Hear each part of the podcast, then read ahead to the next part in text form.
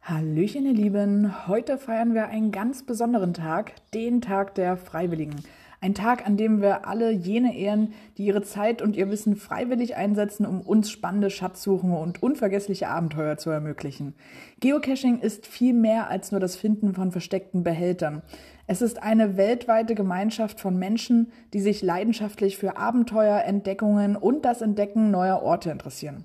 Geocacher kommen aus allen Altersgruppen und Hintergründen zusammen, um eine gemeinsame Leidenschaft zu teilen. Und heute möchten wir all jenen danken, die freiwillig dazu beitragen, dass das Geocaching-Erlebnis noch besser wird. Sei es durch das Verstecken von Geocaches, das Pflegen bereits vorhandener Caches oder das Organisieren von Events. Freiwillige sind die Warnhelden des Geocachings. Doch auch hinter den Kulissen geht es rund, denn es gibt weltweit etwa 400 freiwillige Helfer bei Geocaching.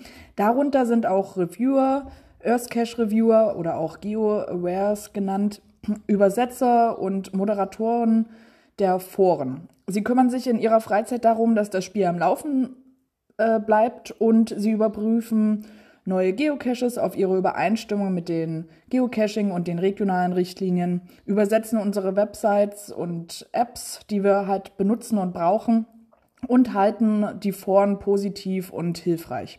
Wenn ihr also den freiwilligen Helfern auch einmal Danke sagen wollt, findet ihr im Blog vom HQ einige Tipps und Anregungen, wie ihr das machen könnt.